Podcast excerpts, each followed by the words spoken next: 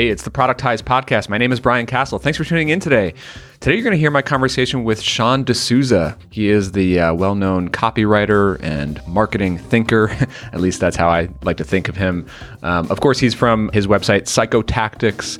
He runs a membership site called 5000 BC, and he's probably most well known for his really incredible book on copywriting called The Brain Audit. That one really made a big impact for me when I read it a few years ago. So it was a thrill for me to talk to Sean today and really pick his brain about just a strategic, kind of a psychology based approach to writing really strong marketing copy for any sort of product. Uh, but we also got into his story a bit about where he came from and how he built up his business and really more so his lifestyle. We actually got into how he takes three months of vacation every single year. He's been doing that for about 10 years. Really incredible stuff. So, yeah, without further ado, here's my conversation with Sean D'Souza. Enjoy.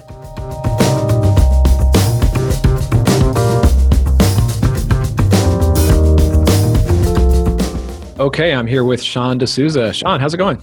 Good, thank you. Yeah, thanks for joining me. It's great to connect with you. You know, your your writing and your book on copywriting, the brain audit and your blog over the years and especially just a few years back made a big impact on me and I know for many other marketers, writers out there who are trying to improve their copywriting, you are a true authority. So it's really exciting for me to connect with you and kind of pick your brain here for a bit. Well, it's a pleasure to speak to you, Brian. Awesome. Well, you know, for those who may not know you so well, of course, your site is psychotactics.com. I love that name. And your membership is at 5000bc.com. You have a book called The Brain Audit. Um, why don't I stop talking? Like, how do you like to uh, kind of introduce yourself and what are you focused on most these days?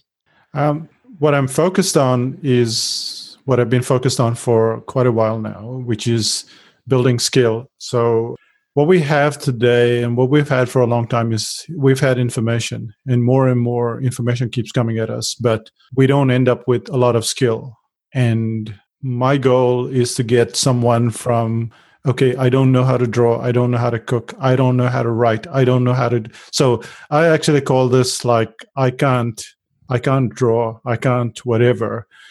There is this innate belief that it comes from being struck by a bolt of lightning when you're a baby. And mm-hmm. it's not true. Even something like happiness or calmness is a skill, it has to be learned. I mean, Yoda must have been Luke Skywalker at one point in time, rushing around like crazy, right? And then you have to learn to become Yoda. Right. And that's the whole thing. So, you know, I have this kind of thought okay, if I ever get on a TED stage one day, I want to prove to like 300 or 500 people in one 20 minute presentation that they were not born that they were not born with a talent but that it can be acquired in those 20 minutes. So that's the thing. That's the goal. I've had so many of these rambling conversations with people who believe that they have to have skill or somebody else is more skilled than them to then in 20 minutes proving that they can do that. So that's the long answer. It's not more information but skill yeah, absolutely. You know, what really resonates with me about your approach to teaching is you're really getting into the why and the underlying uh, the psychology of it, right? Like the reason why copywriting and storytelling techniques work and really getting our heads around that. Whereas you look at so many other places on the web and books and podcasts, and it is all about just tactical stuff that, uh, you know, if you use this formula, you'll, you'll get 10x returns and blah blah blah. But like you know i feel like i'm truly understanding like why things work which gives me the ability to get at it from a root level. Is, is that how you think about it? Yeah because you know often customers like the other day someone on 5000 bc he said i'm totally confused he says i looked at your stats like somehow he went somewhere and looked at the stats of customers and stuff he says i don't know how you do how, how have you run your business for so many years because you don't seem to have huge amounts of traffic for someone who's been around since practically 2000. Uh, you don't seem to speak at any events. You don't seem to be anywhere where everybody, you know, those what they call gurus are. So how how do you do it? How do you manage to take three months off and run a business and you know what people define as success? How do you manage to do that? And my concept is very simple. And and I told him, look, I don't have to do any marketing uh, which I pride myself on. You know, the fact that I'm a marketer that does very little marketing. because I believe that's the true thing, essence of marketing. If all you do is chuck stuff at people all day long, you're just interrupting them. You're not really able to keep the customer. And my goal is like, how how can I play mum? How can I get you to eat the meal once, you come back the second time and the third time? So that's what I explained to. Got to eat your vegetables. Yeah, but but I get people to come back multiple times, and to me that's the key of business and life itself that you get people to come. It's a relationship and it's it's now all these keywords like relationship and all that crap but at the very core is i'm focusing on the third conversion not the first conversion. People are always like okay let's get this person to sign up. No. If you focus on the third conversion the way you construct the first conversion is different. The way you construct the second conversion is different and the person is coming back the third time. So a client comes in they probably buy the brain audit at like 999 and eventually they end up spending $10,000 with us. And this is not because we're selling high priced products. It's because they come back for another course, and another course, and another course, another book, and, and that's how it works. Yeah. So we're definitely going to do a, a dive into kind of your process when it comes to copywriting and you know getting that attention and leading down that path. But you know, before we get into that, I I do want to hear a bit of your story. We were just talking before this. So you're based in New Zealand. That's right. Yeah, Auckland, New Zealand. Yeah. Auckland, nice. Have you always been there? No, I lived in Mumbai, uh, moved here in the year 2000. So it's been 18 years, yeah. And so, can you give us kind of like a lay of the land of like what your businesses look like today? Yeah. So essentially, I started out as a cartoonist, and what I wanted to do was just become a really good cartoonist. And I wanted more people to buy into that. But I also wanted to take breaks. I'm not in favor of just working like a crazy. To me, time is more precious than money. Yeah, and that's something I really want to dig into here. I mean, your podcast, like, what is it? Uh, take three months off, right? Yeah, three month vacation. Yeah. So we don't work on vacation. We take three months off, but we'll get to that later. So I started up psychotactics to psychotactics psycho, to to improve my cartoons, as in to help sell the cartoons. And then I got so first infatuated and then fell in love with marketing as such. Wait, wait, wait. Let, us let's, let's talk about the cartoons for a second. like, okay, was that like from a young kid you were doing that stuff? Yes. My yes. brother has actually started with, with, cartoons and got into art, and that's really interesting. So, so it was very useful in school. Everyone knew me at school. Uh, it was exceedingly useful in university because I didn't have to go after any of the girls. I just had to sit in the corner, draw the cartoons. They would come to me it was like uh, yeah magic trick. I once i realized how good it was i just kept drawing in the corner and in the canteen. It's your first marketing funnel right there. Exactly.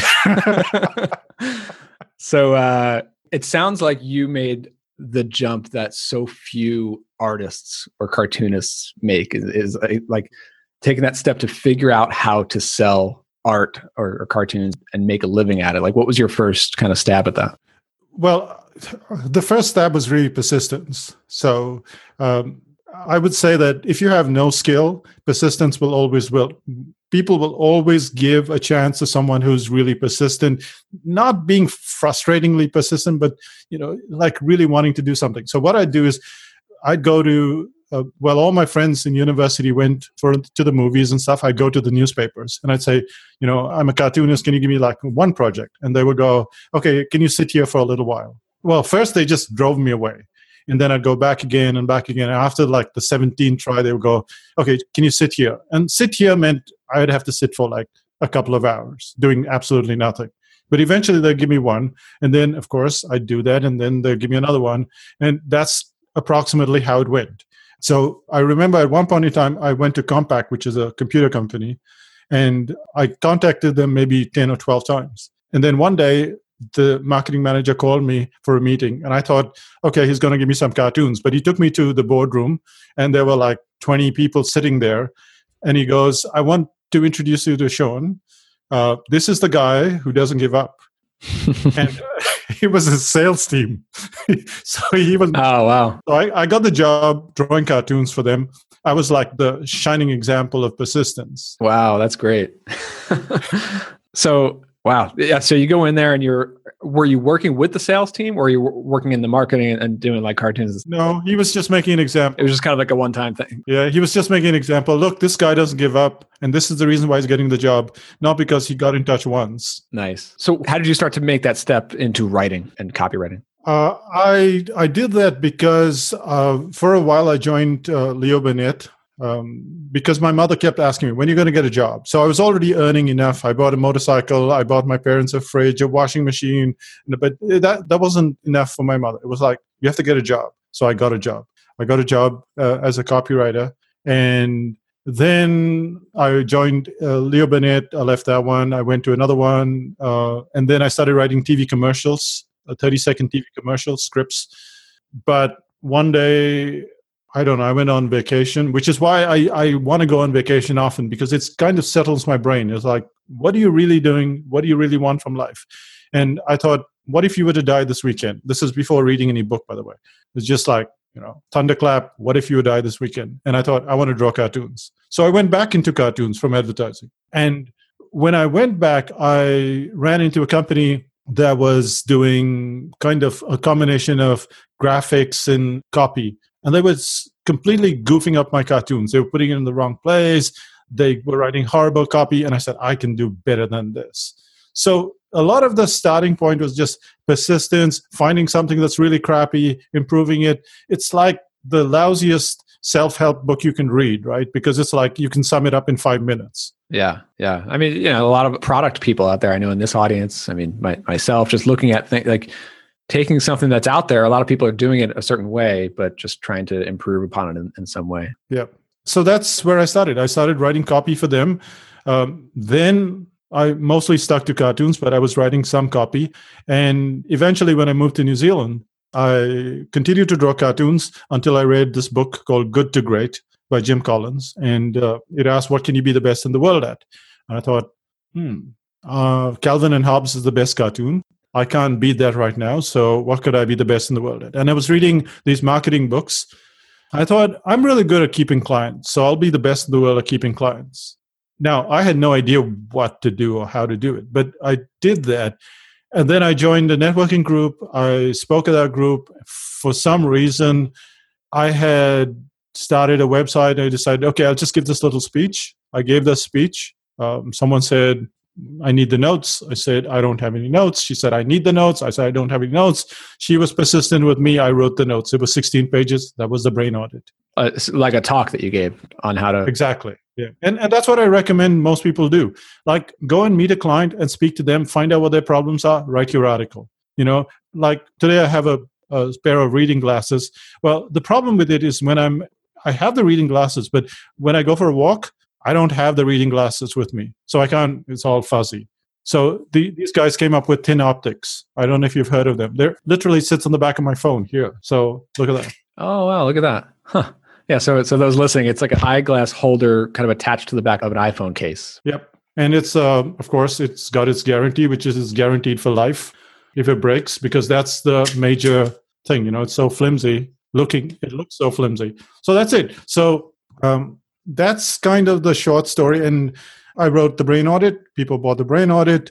Um, not a lot at first, but eventually you get momentum, and and that's where we are right now. Yeah, that, that's great. So that actually just reminded me of, of this thing that my my mother actually taught me a few years back. She was a teacher for many years, and it's this idea of like you know you, everyone talks about like oh I need to write a book or put something out there, but what should it be? And you get self conscious. But if you just start to think about like, well, if you're in the room with someone, you're in the room with a client or you're in the room with a class or something, they're depending on you. Like they have questions in their mind that need answering. They need to get from point A to point B. So you're there to just serve them. Yep. And that then you get out of your head and stop being self-conscious and just help them. So Lynda Weinman, who started lynda.com, um, she's a friend of mine. And th- this is her exact story. It's like, you know, she learned HTML in the morning, and in the afternoon, the students would ask her, how do you do this stuff? So she would read up on html and then she would teach them the stuff. And you know that was sold for a couple billion dollars if you're impressed with the billions but i mean linda is pretty much the same person she was i don't know 15 years ago 20 years ago. So you, you wrote the brain audit but I, I guess you're also building up the client work into an agency at that point right? Uh, not quite an agency.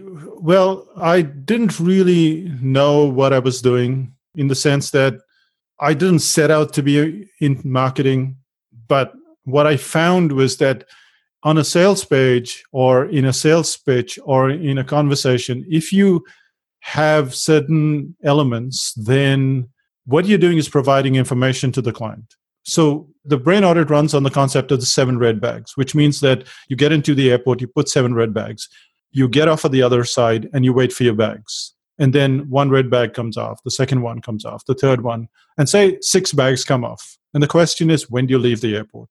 And the answer is when you get all the seven red bags. So this analogy plays out in real life is that if you don't get all the seven red bags off the client's brain, then they hesitate.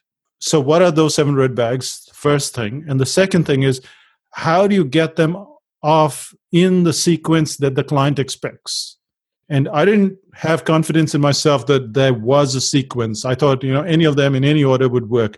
But by and large, we've found over the last 17, 18 years that there is a sequence that when we're buying something, we go through a sequence, but sometimes it's so quick that we don't realize it. And the brain audit just freezes it so that you understand it. And that's, that, to me, that was a big revelation. I didn't know why people were so excited about this book because it was only 20 pages when I started. But what it did was in those 20 pages, it, and now it's 180 pages, but, you know, it kind of stuck together what, what the brain does in like a few seconds or a minute. Yeah, it really kind of breaks it down. So basically, it's kind of like the questions or the hurdles that we have to get over step by step, like the seven hurdles that we need to get over in order to make a, a buying decision and decide, yeah, it's, it's right. Right. And if it, if it were eight or six, it would be fine by me. It just happened to be seven. I mean, I, you know, trying to force fit the eighth or the sixth one seemed ridiculous.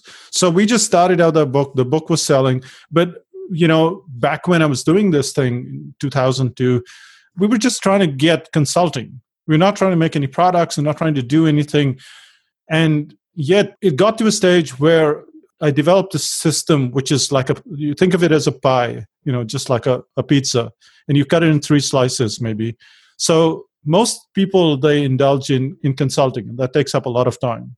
I was doing like 90, 95% consulting. And then what I realized was that if you look at like big organizations like, you know, a football team or a or the church or you know religious things and stuff like they have three sections and one is uh, training one is product which is leverage and one is consulting and the companies that do really well do the least amount of consulting. Yeah. I feel like everybody especially in this audience is doing that balance and a big part of that pie is, is the consulting. And how do you make that transition? How do you start to balance it back out? Right. Because eventually that's the whole point.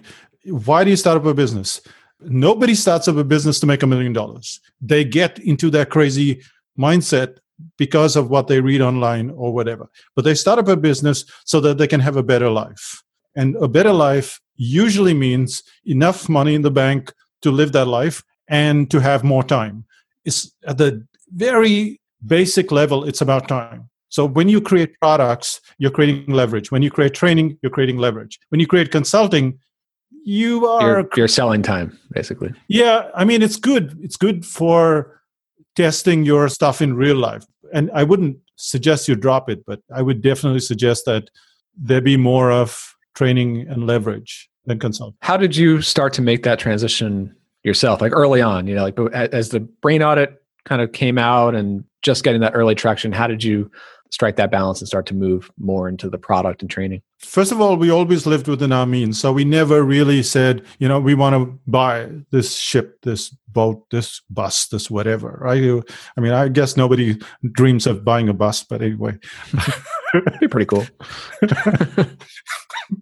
so anyway, so we always lived within our means. And so uh, it started with the consulting, but then the brain audit was like at that point, $29. It went up to $39 with 49 And we were testing this through our sales page. No big fancy, you know, I, I, Google was just four years old, I think, at that point in time. So this is not some major testing or something. We're just looking at what price point can we get people up to. And the brain audit went up all the way to 139 And the first step was $139. Yeah. And um, I mean, you could subscribe for free, but that was it.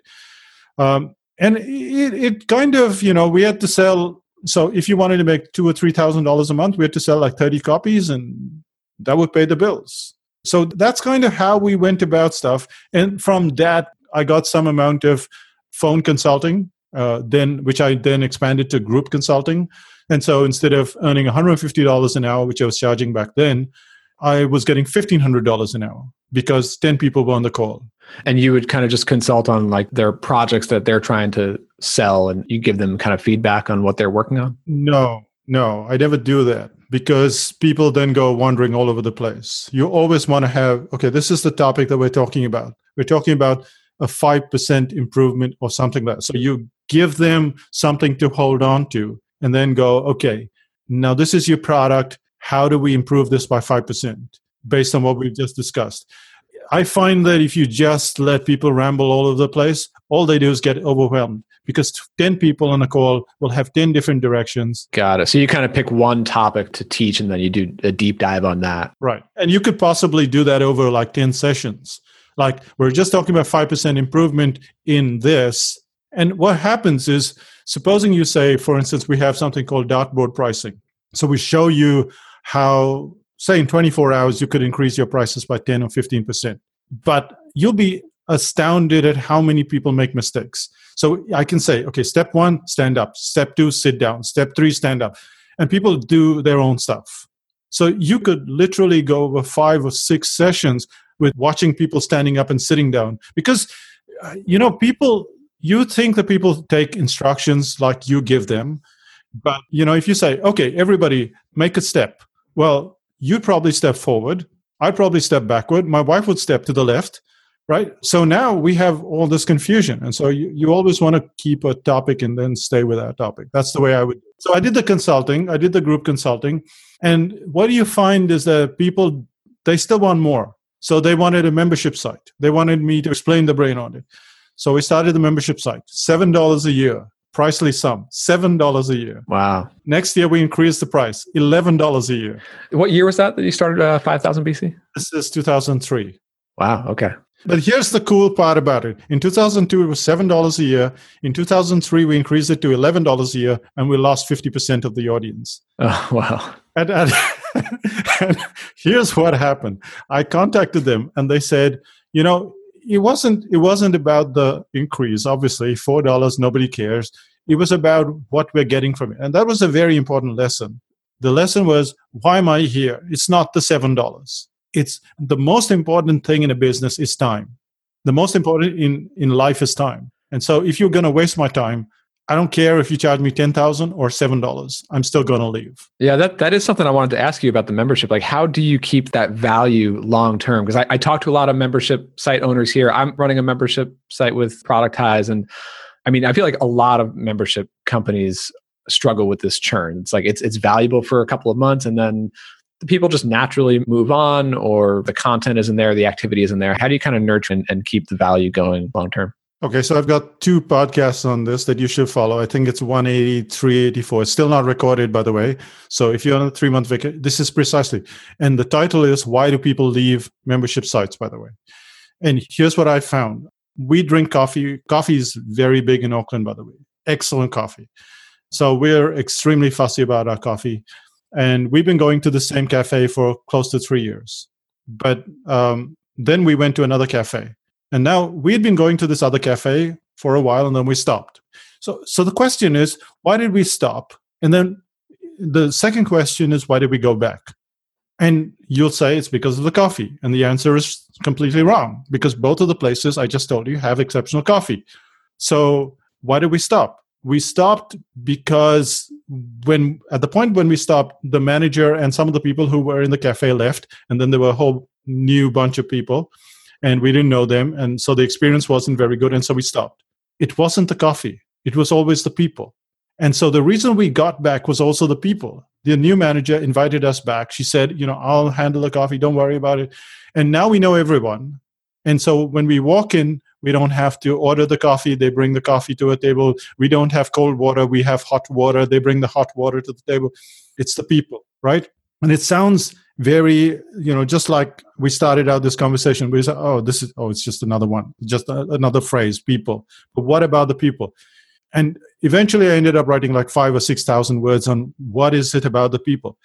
Now, the thing is that people what we found in our courses in in everything you know the workshops that we do is that if people don't know people they leave and you say, I have great content. No, people don't know people, they leave.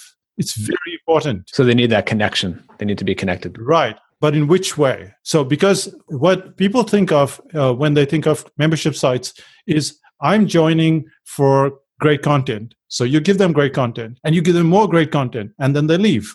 So it cannot be great content.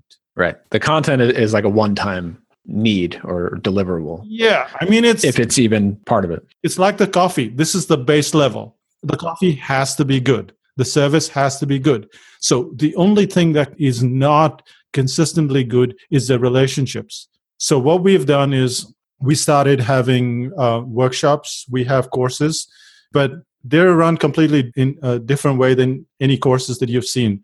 They're very small groups. Like uh, even if like 35 people join, they're broken up into groups of seven, and so then these become very tight knit groups, and they become experts at what they do. When they get back into 5000 BC, they're more confident, they're happy, whatever.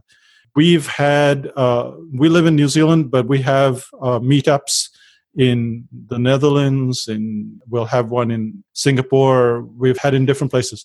What happens is the people meet the people, and then they become more confident. Take it offline. Yeah. But then on Friday, we've got two online meetups. And the online meetup is in a time zone. So it's not just an online meetup, it's designed for the US, for Canada. So all the US, I mean, you can join from any part of the world, but it's designed for India. It's designed for New Zealand. It's designed. So we're meeting them in their time zone. So that's the whole thing. That's the whole secret. You know, on that note, I mean, this is actually something that I've been thinking a lot about this year. Just this idea of community marketing in general, whether it's an actual paid membership or building a community around your, like I hate these buzzwords, but like the around your brand, around your product. I'm trying to figure out like how to bring people together who are all striving toward a, the same goal in some way. Like they're all working through some sort of transition, and they might work in different types of businesses and whatnot, but they're they're on the same path together. I, I feel like that that's where a membership kind of makes sense is people working toward a, a similar goal together. Yeah, but I found that that's not necessarily true because uh, I used to be uh, part of uh, BNI, which is an offline networking group, and I found that everyone has their own agenda. Plus, the in in BNI you get a real estate agent, and they're not just all product creators. They're not all from the same, you know, headed towards the same goal. So, what causes them to show up every Friday at seven o'clock in the morning? And uh, you know, my father used to be part of a, a, club. What causes them to show up all the time uh, at six o'clock in the afternoon or, or in the evening? And and it's part of like the routine of it. It's connecting with people yeah because you know when we conduct a workshop or when we conduct a course people give us you know great testimonials blah blah blah but then you say tell us something about the group and they write like 600 words and they completely negate you like you're the teacher so they say oh the workshop was really great but the conversations we had in the corridor were greater so, and you think, oh, what, did I do wrong? You know, I should have, they should have spoken about my content, my content, my product, blah, blah, blah. No. Yeah. It's the reason I go to, to a conference. It's, it's just to talk to people in the hallway. Right. But, but look at how conferences are designed. Conferences are designed to isolate you. There are like 500 people there. You have to find your own group. You have to butt into some, they're not designed for, hey, let's get these seven people together. Let's put them together. Right.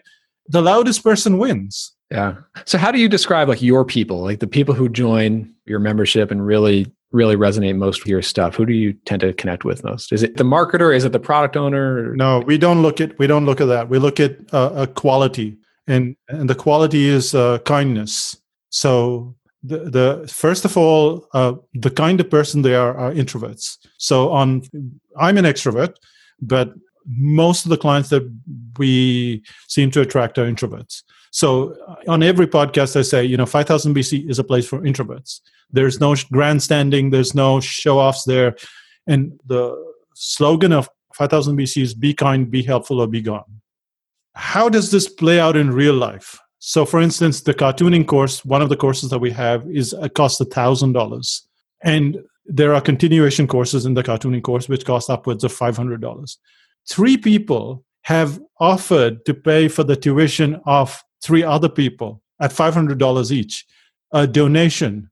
Wow. So when you look at that, you go, I understand that this kindness thing is playing out in real life.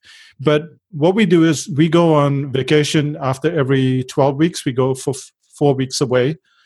And we ask for volunteers. We call them the cave elves, like Santa's elves. And so people put their hands up and they come and they help around when we're gone. Uh, we have cave guides, so we, we don't pay anyone for anything. We don't expect anything from them and we say who would like to be cave guides? And so people who join 5000 so members become kind of like the moderators while you're gone. Correct yeah. There are no paid people. So we're, we're talking about insourcing here not outsourcing.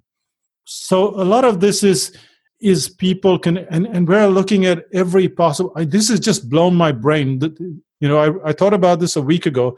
We've been doing a lot of the stuff but it's not it's not structured enough for me to say you know, you could do all these things. This is how you do it. You know, I like systems.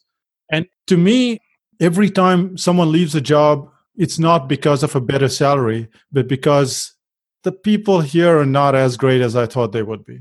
You know, every time you leave pretty much a party, you go, I mean, the people are great at a party. Who wants to leave the party? I mean, yeah, or something changed. Like it, it's not not like it was before. Right. Something like it's, that. Yeah. It's the most obvious thing, and that's why I call it like BFO, which is blinding flash of the obvious. But huh.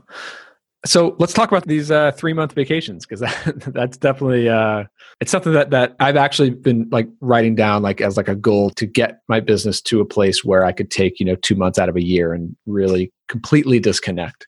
A part of it, to be honest, is like I could do that. It's allowing myself giving myself the permission to do that right? So tell me about that. Like when did that kind of start for you? When did you start to literally structure your year around that? Yeah so the good thing was that we moved from india to new zealand. And in india we were working and then we got to new zealand and we were working and we thought this has to stop. Um, i believe that if you give the brain a good challenge it manages to solve the problem quite easily so the question was not you know how can we take three months off but how can we get enough time off and so the question was just, okay, let's pick a figure. It's like, okay, let's take three months off.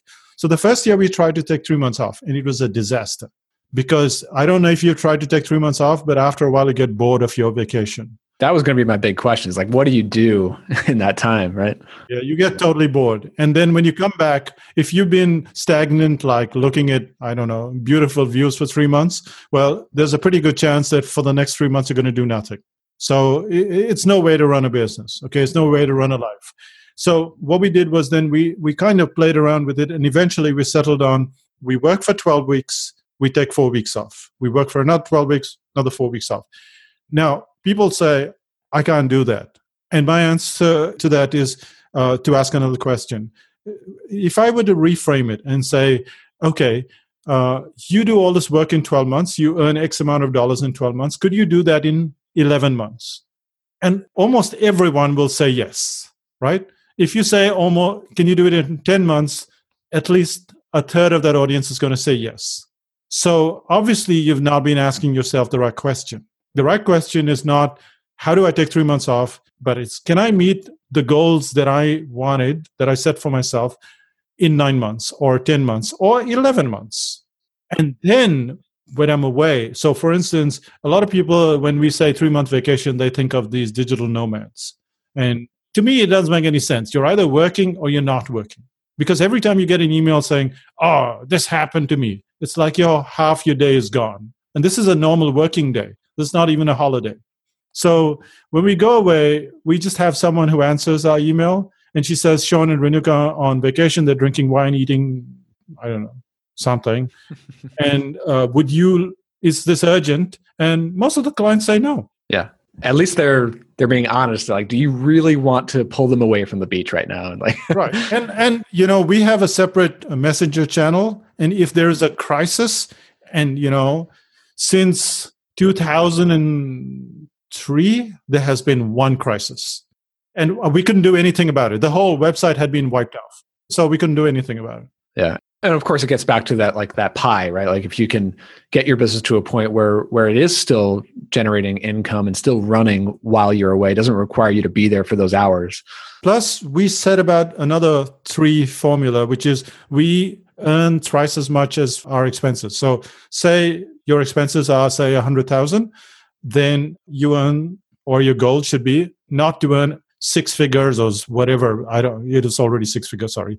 Um, but uh, supposing it's 100,000 yeah, expenses, your goal should be to earn 300,000. And that way, a third of it goes into taxes. We pay like 35%. So I don't know what you guys pay, but so a third goes into taxes, a third goes into savings, and a third goes into your expenses. And it's a pretty simple formula. And what it does is it, it clearly, so since 2007, we've had approximately the same income. Now, you might say, wait, you could have doubled your income, you could have trebled your income. But while you're working so hard at the beach, we take three months off every year. We've been doing it for 14 years in a row. We stay at the best hotels. We um, spend time with my nieces. Uh, I paint every day. I cook every day. Well, that's what I wanted to ask you. Like, what are some of those vacations? Are you going to a, a completely new place every single time? And how are you spending that time? Because I, I know myself, and as much as I want to do something like that, I won't be able to stop myself from working on something. You know, even if it's like right, because what you have is work momentum right? So you have vacation momentum and work momentum. And so if you have work momentum, then it's going to spill into the vacation. But if you wait long enough or you stop early enough, then you don't have work momentum. So, for instance, about four or five days before we get on a plane, we pack our bags as if the flight were leaving five days in advance. So, our work ends five days before we leave. And what that does is it slows us down. So, by the time we get on vacation, we're not spending five days trying to, you know, slow down. We're already slowed down. That's a great. I mean, next week, uh, my wife and I are going to Belize, and I'm probably doing what I usually do when we have a vacation coming up. I hustle up until like the night before the flight, you know, and it's uh yeah. And then of course it spills into the flight. So pretend that you have to leave 5 days in advance and see the difference. A lot of a lot of what you're doing or need to be doing is reframing how you think. When you say, "How can I finish all this stuff in 10 months?" Uh, how can my flight take off 5 days in advance? You know, everything changes. Yep. Love it. So, you know, before we wrap up, I did want to kind of just pick your brain about some maybe like quote unquote tactical stuff when it comes to writing and copywriting. Um, I'm curious, like for let's say like a new project, you're launching a new product of your own, you're opening something new for your members, like and you and you want to create a page, sales page for it. Where do you begin with that? Where are you starting? Okay, there are two answers to this. One is the simple answer, which is using the brain audit and using the steps in the brain audit. And then there is the complicated answer, which is, you know, what are all the elements that you have to put on a landing page, for instance, right?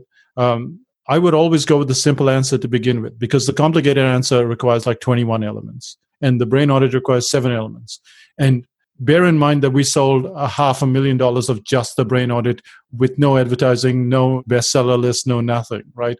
So it's just the brain audit selling the brain audit. So, if I understand what you're saying, it instead of like kind of stressing and putting all this energy on just get the headline right. You're saying like get all the key out, like the broad strokes right for, throughout from top to bottom the right. And i'm going to give you a really simple formula for this. The first thing is to find a human being. Do not do personas. Do not look at target audiences. Do not make up anything sitting at your computer. If you are not sitting at a cafe in front of someone like if we're not sitting and talking like this then you're you're completely off target and the reason for that is very simple. Um, the brain audit has these seven red bags and the, one of the bags is called the target profile. And the target profile is pretty much what a detective does. When there's a like you know there's this murder somewhere like a jack the ripper kind of thing they don't go okay let's go after everyone right? They go let's create a profile. So where does this guy hang out? What is he what does he look like? How does he look? And they're still working theoretically because they don't know who it is. You know your client so you go to that client and usually the client has to have this criteria he or she needs to be a person who you like if you choose someone you don't like, you will consistently get people you don't like. So please choose someone you like. So that's the first thing. The second thing is that the person must be able to afford your service or your product. Not some person who's going like, I'm going to save next year, three years from now. No. So they must be able to afford. And the third thing, and this is the most important, is they must have a burning problem. So now when you sit there, you run into someone like me. It's like, okay, uh, I need reading glasses, you know. Uh, so I went to the optometrist, got the reading glasses. But now I just went for a walk and I've got a problem. I can't read anything on the iPhone. I can't read anything. And that's where ThinOptics comes into play. So essentially, what they're saying is you are out for a walk, you don't have your glasses. And this is what I would say I'm out for a walk, I don't have my glasses. And, you know, six looks like eight to me. And that's what I'd put on the headline. Literally taking their words and, and hearing them describe their story yeah. Exactly exactly yeah. And this is what the target profile does. And then you say how does that problem look like? And they tell you. And now you've got a recorder on and they tell you what the problem is. You ask them what are the consequences of you not dealing with it? They tell you that you say how would you solve that problem? They go you know if i had something that i could just put on the iphone that would be or on the phone that would be great. Look at this product. It's on the phone. Then they as soon as you go there you go but it would be really small. It would be you know really flimsy. So they come up with objections. And of course these people deal with all the objections ThinOptics see i'm selling ThinOptics to you by the way just in case you didn't notice i don't even need glasses i want to buy them now it's yeah. like and you know we hear this a lot um, people don't know what they want or what they will buy until it's there in front of them. How do you think about that? Like research. So obviously talking to your customer and literally face to face and get those stories, get the words out of their mouth. But do you supplement that with other research, like, like kind of observing a, a, market at all? No, no, because um, research will tell you what you want to hear often. I mean, research works, but it's if it worked, then Procter and Gamble would just make seventeen billion dollars more you know because they do they research more than anybody else but even they fail. So what you need to do is create a product and then tie it to an existing problem. This is very critical to understand so let's say you have a pen like this right you go what is this this is a product i have no use for it but what is the problem now there is an existing problem somewhere and that existing problem is maybe people have um, styluses but they don't have a complete control over that stylus, right? Uh, or they have styluses, but they are too thin, and this is a thick stylus. So you technically create that product in your head because it's solving your problem at some level. So, for instance, I wrote a book called The Secret Life of Testimonials because what happens is testimonials often sell if you construct the testimonial right. And it's like, who's going to buy a book on testimonials? Don't you know how to get a testimonial? Of course you do. But the problem is you're getting clients who suck up all your energy and your time. That is the problem. They don't pay you on time, they don't respect you. And you go, okay, so that's the existing problem. At the bottom here at the testimonials, how do we marry the two? And you go, if you have these clients who suck up at your time, don't pay you on time, don't respect you, maybe there is a problem with your and you fill in the blank testimonials. Maybe there's a problem with your t-shirt. Maybe there's a problem with your pen. Now, of course everything won't fit into the blank but you'll be surprised at how many things will fit into that blank. Yeah. You know one of the things that obviously comes through in all of your writing i think it's even coming through here in this interview is how you use stories to really drive home you know the point that you're making and, and like even the way that you're teeing up every point that you're making here it's like you know what the punchline is, but you're starting with a story to hook people in. Like, so again, getting back to this project, right? Like you've talked to the customer, you know, you kind of have an idea what the problem is that you're going to solve. You're getting an idea of what the product will be that you're going to sell. How do you incorporate stories into that and into your writing? The, the thing is that people have always heard the story before or they've already so if you look at the brain audit for instance it's a sales book or it's a marketing book. It's like it's very hard to explain it and how are you going to explain it? Because what you want to do is i want you brian to explain it to somebody else. And so i have to give you a story. Because if i don't give you that story you're going to say oh it's a sales book. And the other guy go oh i already have 17 sales book i haven't read right so i have to give you the seven bag story now what you have to do is instead of trying to isolate it as a sales book or whatever try and figure out what problem does it solve so the brain audit solves the problem of hesitation, right? That's it. Last minute hesitation. At the last minute, the client is already nodding, nodding, nodding, and the last second, they're gone. What happened at that last second? That's what the brain audit solves. And that's how that seven red bags story fits in. You've got all your bags, six bags are out, one bag isn't out. Why are you hesitating? You've got six bags. it, it like puts a visual there, something that you can connect and remember. Yeah. So you've got a you you know we have a book, say for instance, called dartboard pricing, which I spoke to you about. Right. Again, what's the story behind dartboard pricing, or what's the one concept behind it? And the concept is that people don't understand prices. That's what dartboard is about, right? You get a dartboard, you put the prices, you throw your darts, that's your price. Now, how do you systematically increase that price? You've got your price. How do you increase your price? That's the point.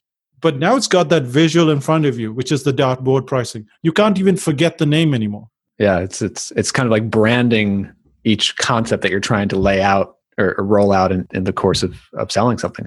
Um, Sean, this has been really, really uh, insightful and, and helpful. Um, thanks for taking the time. I know the audience is going to get a lot out of this.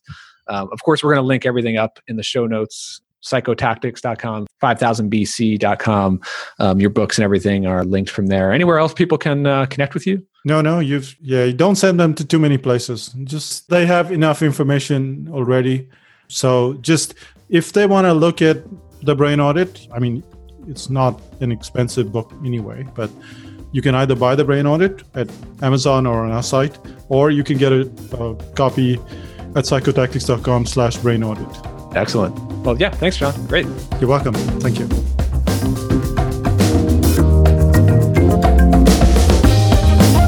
All right. Was that good? Let me know what you thought of this one. Hit reply on any of the emails that I sent you recently. You're not getting my emails? Okay, then head over to my site, casjam.com. You can join my newsletter there. You'll get my best stuff about entrepreneurship, productizing, and more. Also, a five star review in iTunes is always appreciated. That'll help others like us come find these episodes. All right, until next time, we get back to working on the business. Later.